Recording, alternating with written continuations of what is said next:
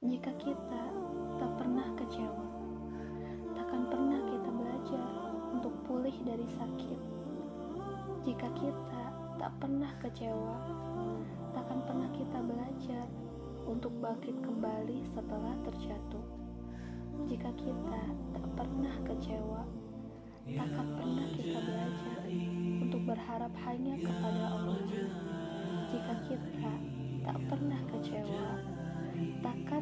Kita belajar untuk mengokohkan kembali diri bersama iman.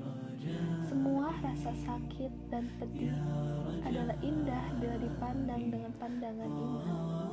Karena darinya kita belajar bahwa kita adalah manusia lemah yang pada akhirnya selalu bersembunyi di balik kekuatannya.